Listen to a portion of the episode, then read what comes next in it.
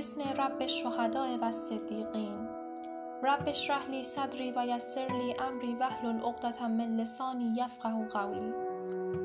هر که را صبح شهادت نیست شام مرگ هست. بی شهادت مرگ با خسران چه فرقی می کند؟ سلامی گرم به شما خوبان مدرسه انقلاب. این قسمت از رادیو مدرسه انقلاب با موضوع سردار دلها رو تقدیم حضورتون می‌کنم. با ما همراه باشید. در این قسمت شما رو دعوت می کنم به شنیدن دکلمه زیبای مازنی در وصف حاج قاسم سلیمانی. گوندن دعای خیر مار شم پشت و پنا بروشه همیشه تا قیامت عاقبت به خیر بود. حاج قاسم سلیمانی حتما ون مار دعای خیر ون پش سر دعیه. اسا خاخرون عزیزون اگر خالین راه حاج قاسم را ادامه هادین شم مار خیر شم پشت سر دره؟ اگر دره خوش به حال شما. چون نصف راه حاج قاسم ره بودنی سردار خوبی ها حاج قاسم سلیمانی آروم بخست بدون که این ملت بی پشت و پناه و بی دفاع نموندنه بدون که این ملت برای برسیم به هدف و آرزوهای خدایی تلاش کنه و چنین راه ادامه دنه سردار دلها حاج قاسم شهادت حق تبی و نوش جانت گوارای وجودت شهد شیرین شهادت.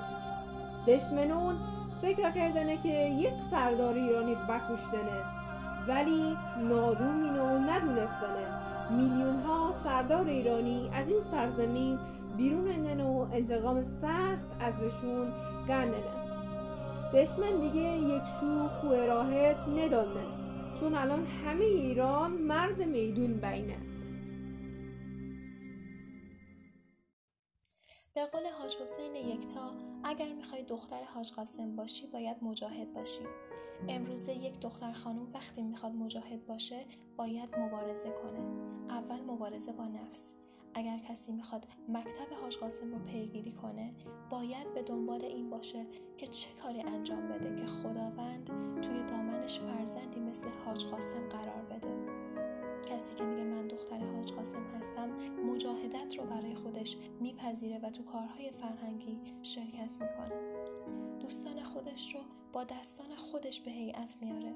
اون وقته که اون وقته که دستش میشه مثل دست حاج قاسم یعنی یدالله.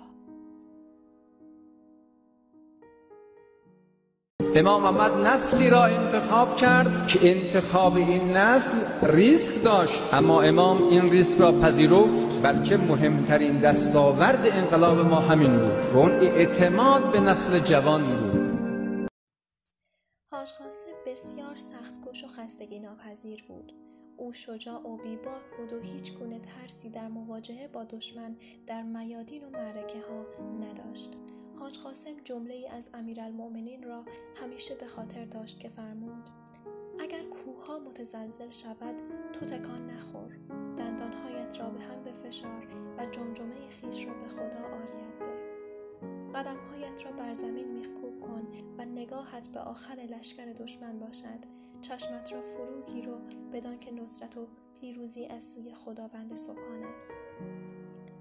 او در مقابل دشمن بسیار سرسخت و جدی بود که بسیاری از مقامات و فرماندهان آمریکایی اقرار کردند که از حاج قاسم میترسند.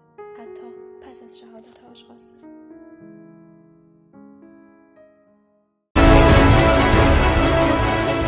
ما ملت شهادتیم.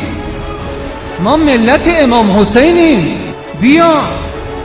ما منتظریم. مرد این میدان ما هستیم برای شما. شما می‌دانید این جنگ یعنی نابودی همه امکانات شما. این جنگ را شما شروع می‌کنید اما پایانش را ما تقسیم می‌کنید چه غلطی کردید که امروز برای ما خط نشان می‌کشید. نیروهای مسلح ایران نمی‌خواهد من حریف شما هستم نیروی خود حریف شماست بدانید هیچ شبی نیست ما نخوابیم. و به شما فکر نکنیم. آقای ترامپ قمارباز بدان در اونجایی که فکر نمی کنی ما در نزدیک شما هستیم. در عین حال حاج قاسم فردی مردمی و پناهگاه دردمندان بود و پدر مهربان یتیمان به خصوص فرزندان شهدا. بنابر گفته های حاج قاسم همه مردم ایران با هر نژاد و هر تفکری یکسان هستند. ایشان معتقد بودند جامعه ما خانواده ماست از این رو بسیار معتدل و میانه رو بودند. حاج قاسم به دنیا دلبستگی نداشت. و دارای نفس بسیار پاکی بود. همچنین روحیه بلند و حساس نسبت به خانواده و فرزندان شهدا داشتند.